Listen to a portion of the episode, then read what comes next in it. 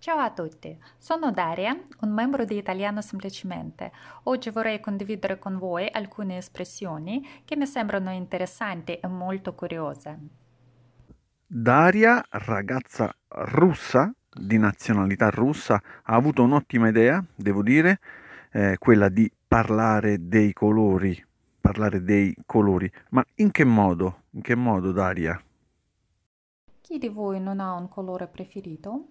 Ma sapete che l'italiano è una lingua ricca di parole con diverse sfaccettature di significato, vero? Sui colori, ad esempio, la lingua russa è un po' povera, diciamo così, e presto capirete perché la lingua italiana è così ricca di sfumature, anche quando si parla di colori.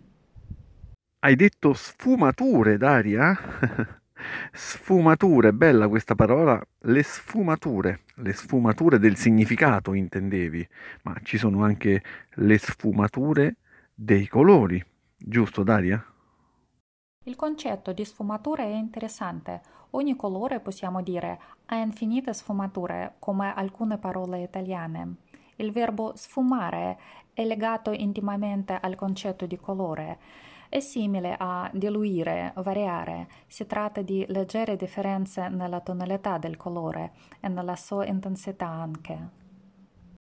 Anche in cucina, anche in cucina si usa il verbo sfumare, sfumare con la S davanti. Adesso che ci penso, il significato è un po' diverso però, attenuare l'intensità eh, di un colore. Eh, queste sono le sfumature dei colori attenuare l'intensità di un colore eh, che diventa così meno forte.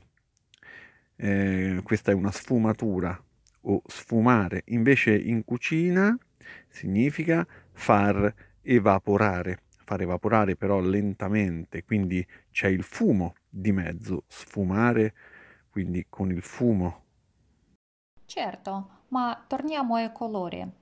La densità di un colore, si è detto, e la sua tonalità vengono sfumate, cioè dissolte, attenuate, diminuite. Qualcosa diminuisce eh, fino a scomparire. Allora questa cosa possiamo dire che va in fumo, va in fumo. Questa è un'espressione idiomatica che indica il dissolversi di qualcosa, un affare, ad esempio un affare andato in fumo. L'affare non c'è più, è scomparso. Se prima era qualcosa di reale, di concreto, questo affare, ora, ora è andato in fumo. Ecco, ecco il legame con la cucina. Quando un liquido evapora, sfuma, cioè diventa fumo, quindi scompare come quell'affare andato in fumo. Eh, sfumare il pesce, sfumare il pesce col vino bianco, ad esempio. Eh? Eh, quindi versare un po' di vino e aspettare che evapori l'alcol. Questo, questo è sfumare con il, eh, con il, vino, ad esempio, uno, uno dei tanti liquidi con il quale si può sfumare. E la tonalità? Quando parliamo di un colore, la tonalità è il grado di intensità di un colore. Quando è forte un rosso, qual è la sua tonalità? Ci sono molte tonalità di rosso. Rosso porpora, rosso sangue, rosso di perse, il bordeaux, l'amaranto e tanti altri. Poi ci sono i colori pastello. I colori pastello, mai sentiti i colori pastello? Per tutti i colori esiste una tonalità pastello. Si tratta di colori con dei toni chiari, chiari e sfumati, sono i colori più delicati, i colori pastello. Possiamo anche dire che i colori pastello hanno una tinta più delicata, più delicata e luminosa. Un, la tinta, la tinta è una parola usata in molti contesti diversi. Eh? La tinta, essa è un, è un sinonimo di colore, perché no? Di quale tinta mi faccio i capelli oggi? Ho voglia di provare la tinta rossa sì, dirò alla mia parrucchiera di dare una tinta rossa ai miei capelli oggi. Eh, sì, sì. Buona idea, Daria. La tinta si dà.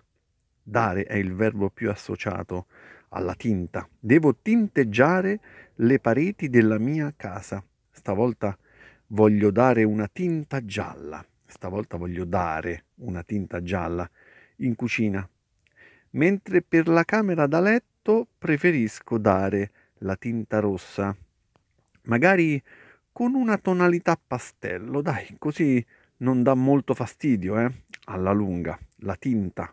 La tinta è quindi il colore, il colore che si dà a qualcosa, cioè che si applica a qualcosa per renderla eh, colorata. Ok, simile a tinta è vernice ed anche la tintura, la vernice e la tintura. La tintura è l'operazione che si fa quando si applica un colore, una tinta a qualcosa, ma indica anche il prodotto che si usa quando si tinge qualcosa. Molto usata è la tintura per capelli, che contiene dei materiali adatti a tingere i capelli in modo che assumano un colore preciso. E la vernice? Anche la vernice è un prodotto che serve a tingere, ma si dice in questo caso verniciare. La vernice è come la tintura, è un mix di sostanze chimiche o naturali che serve a conferire un colore ad una superficie trattata con questa verniciatura. Il colore che assume questa superficie dipende dal colore della vernice. Sì, la vernice si usa per dipingere eh, i cancelli, i cancelli di ferro delle abitazioni, ok? Le inferriate, le panchine, eccetera. La vernice è uno strato sottile, sottile di copertura colorata e non si usa questo termine per i capelli, eh? dove, come si è detto, si utilizza tintura o anche tinta, non si usa vernice. Per gli oggetti, per gli oggetti metallici, si usa sempre la vernice. Ne esistono di vari tipi, eh? ne esistono di vari tipi, esiste la vernice antiruggine, antiruggine, cioè per fare in modo che il ferro non arrugginisca cioè non sia attaccato dalla ruggine e quindi dall'acqua, per fare in modo che non sia attaccato dall'acqua e si dà eh, la vernice antiruggine.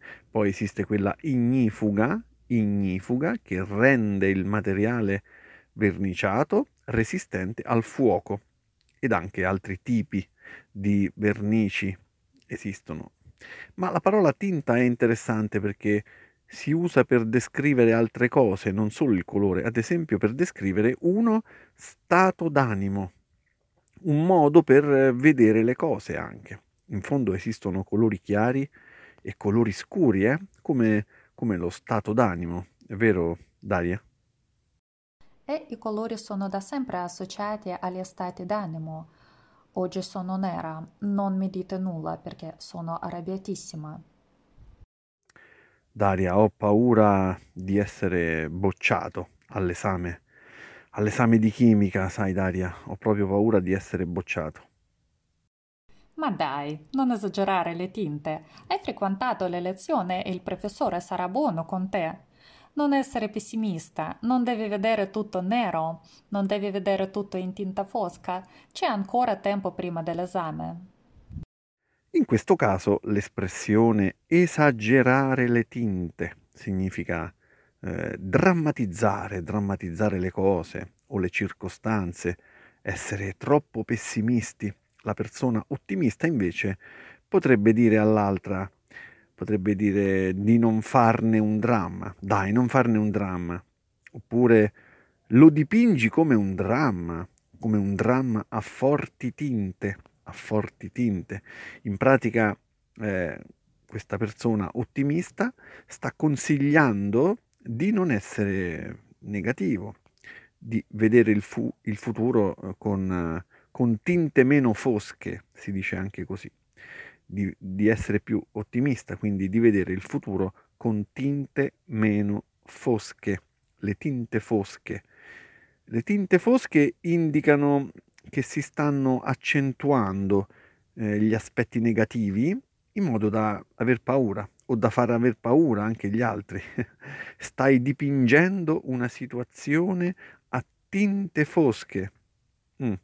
Ma non c'è niente di cui preoccuparsi, in realtà, dice la persona ottimista. Ora è chiaro che la parola tinta o tinte indica il colore immaginato dei pensieri degli umori di una persona. Così si può anche dire vedere tutto di tinta rossa, che ha il significato contrario, molto positivo, quando si vede tutto positivamente, cioè nel colore rosa, a tinte rosa o rosse. Eh, evidentemente il colore rosa è associato alla positività quando siamo innamorati.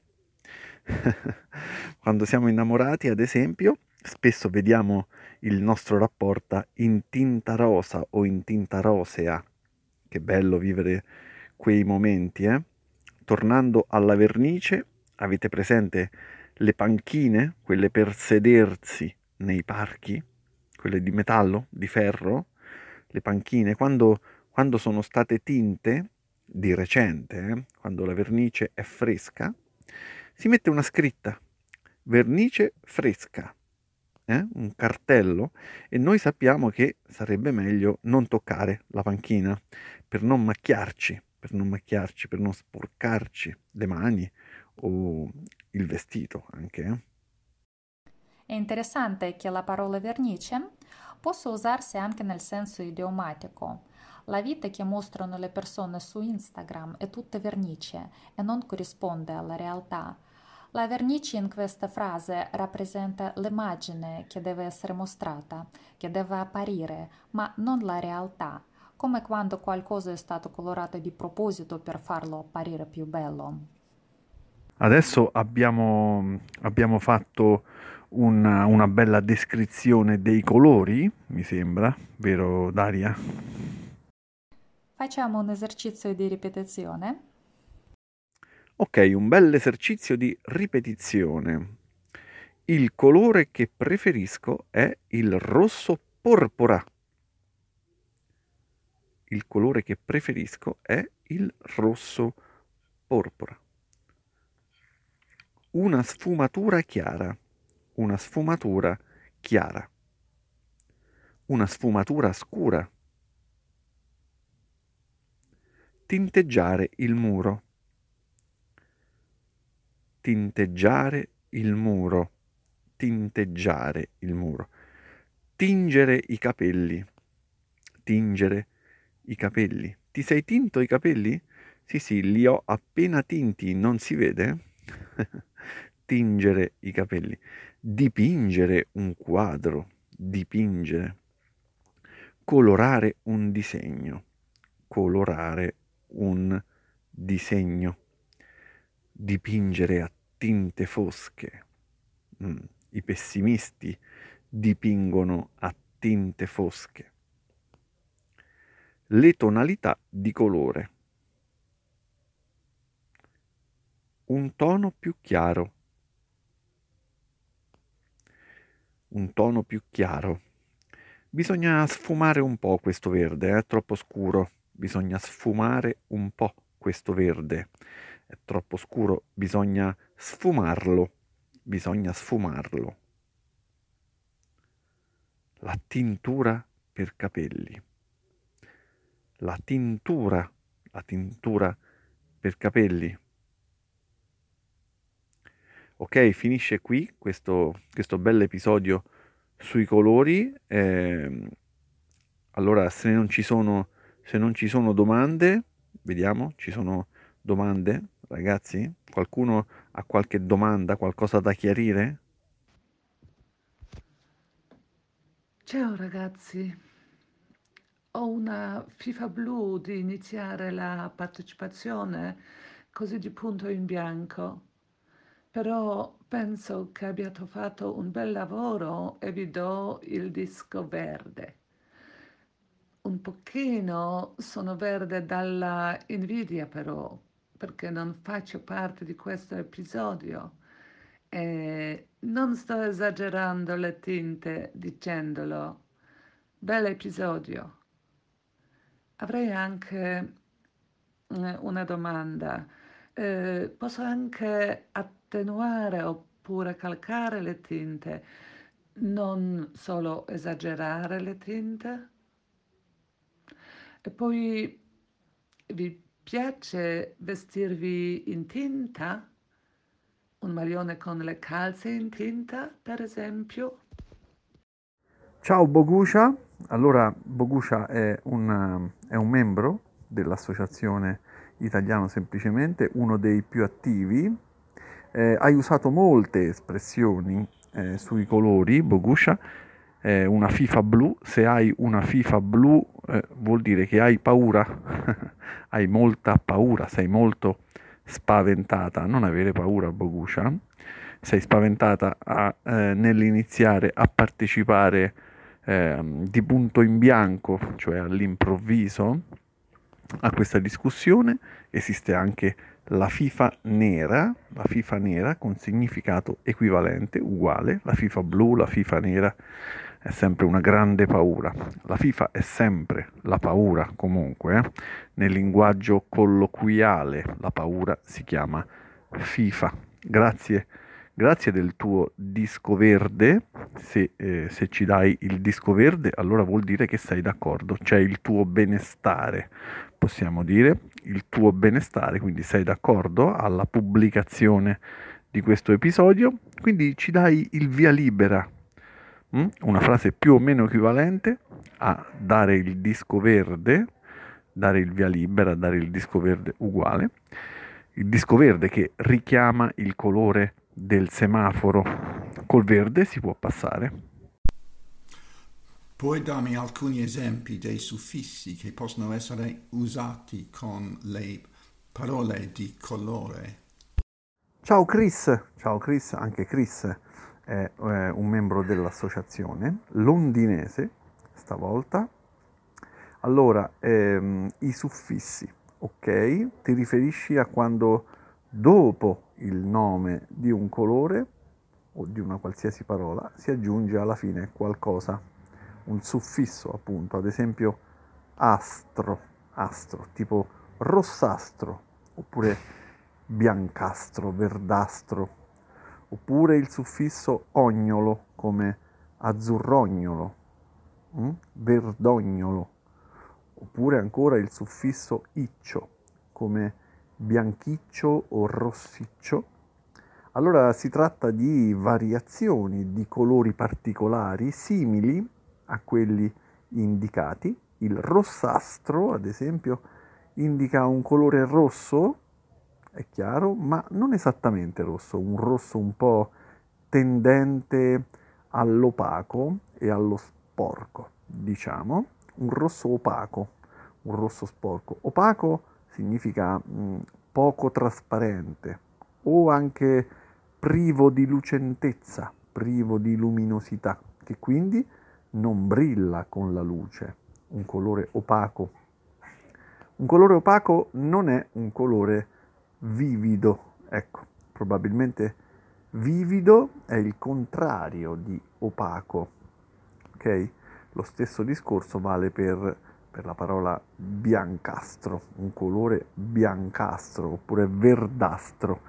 Diciamo che questo rossastro è un rosso poco vivo, non ben definito e non uniforme, una luce eh, rossastra, ad esempio, o una sabbia un po' rossastra, quindi tendente al rosso, ma non esattamente rosso, anche se non sappiamo esattamente di che tonalità di rosso si tratta, possiamo dire così, un, rosso, un rossastro. Non conosciamo magari esattamente il tipo di colore, eh, il nome, nome esatto della sfumatura. Allora spesso si dice colore rossastro verdastro, biancastro, eccetera. Se dico azzurrognolo, attenzione alla pronuncia, azzurrognolo, non cambia molto in realtà, azzurrognolo non si usa, eh, cioè, scusate, azzurrastro, azzurrastro non si usa, si usa invece azzurrognolo, è più bello azzurrognolo, un, un azzurro che può essere mh, slavato, diciamo, eh? quasi scolorito, quindi più chiaro o anche quasi un grigio tendente all'azzurro, non esattamente azzurro quindi, ancora una volta, ho detto slavato, slavato è un, è un aggettivo spesso associato ai colori, si vuole indicare un colore sbiadito, spento, un po' scolorito appunto. Eh? Si dice anche un colore smorto, eh, slavato, sbiadito, smorto, hanno tutti una connotazione un po' negativa. Eh? Non sono colori vividi, brillanti, luminosi, accesi, eh? non si tratta di questi colori. Quando un vestito perde un po' eh, di colore, ad esempio, si dice che questo vestito sbiadisce, è sbiadito, diventa di un rosso sbiadito, ad esempio. E bianchiccio? Bianchiccio più o meno è la stessa cosa che biancastro, forse un po' più sgradevole come colore, eh? un po' più sgradevole, sempre simile al bianco comunque, tendente al bianco, ma non, si, ehm, non ci piace tanto come colore. Allora è un colore bianchiccio? Un po' negativo. Ad esempio, mh, hm, ho dovuto prendere una medicina dal colore bianchiccio, eh, una vera schifezza.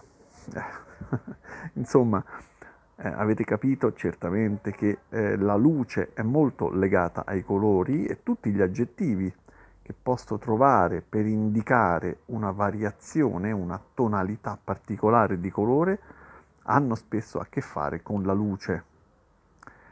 Un'altra domanda? Vedo una mano alzata. Ulrike, dimmi pure, piaciuto l'episodio sui colori? Bravi, bell'episodio in coppia. Spero non abbiate passato la notte in bianco per crearlo. Vabbè, scherzi a parte. A me è venuto in mente il concetto cambiare colore per dire impallidire o arrossire a causa di emozioni particolari. Brava, brava Ulrike, anche le emozioni sono legate ai colori, non abbiamo passato la notte in bianco comunque, passare la notte in bianco, questa è l'espressione che hai utilizzato, passare la notte in bianco significa non dormire, stare svegli tutta la notte e non per volontà. Eh. Evidentemente qualcosa ci ha impedito di dormire e come conseguenza abbiamo passato la notte in bianco, si dice così. Poi hai usato impallidire, che è un bel verbo, eh? niente, eh, diciamo, come posso dire, viene, viene dalla parola pallido, impallidire viene da pallido, cioè viene da mm, pallido che significa sbiancato, se qualcosa è pallido è pallida, solitamente si parla del viso di una persona, eh? pallido, un viso pallido, significa che è bianco, è diventato bianco, è sbiancato, quindi quando una persona sbianca, cioè sbianca in volto, si dice anche così, quando sbianca in volto, evidentemente ha preso uno spavento all'improvviso e il suo viso presenta un, un pallore, hm? un improvviso pallore, quindi il viso è diventato pallido, il pallore del viso, pallore e non pallone, eh? attenzione alla pronuncia, questa persona che è diventata pallida in volto si dice che è impallidita, ad esempio per via di una forte emozione, di una forte emozione. Il verbo impallidire si usa anche in senso idiomatico quando si fa un confronto hm, dove c'è un perdente. Ad esempio, i giocatori della squadra della Lazio di calcio impallidiscono di fronte a quelli della Roma. Questo è solo un esempio, ovviamente. I giocatori della Lazio impallidiscono di fronte a quelli della Roma. Ovviamente sbiancare e impallidire si usano anche con gli oggetti. Eh? Il dentifricio sbianca i denti, le stelle del cielo impallidiscono con l'alba. Mm? Quando viene il sole le stelle impallidiscono, cioè diventano più chiare, si vedono meno, perché la luce del sole le fa un po' impallidire. ok? Le fa diventare più chiare. Bene, l'episodio finisce qui. Grazie, grazie a tutti, visitatori, donatori e anche grazie a Daria che ha avuto l'idea di questo episodio, Bogucia, Ulrike e Chris per la loro collaborazione. Un saluto a tutti.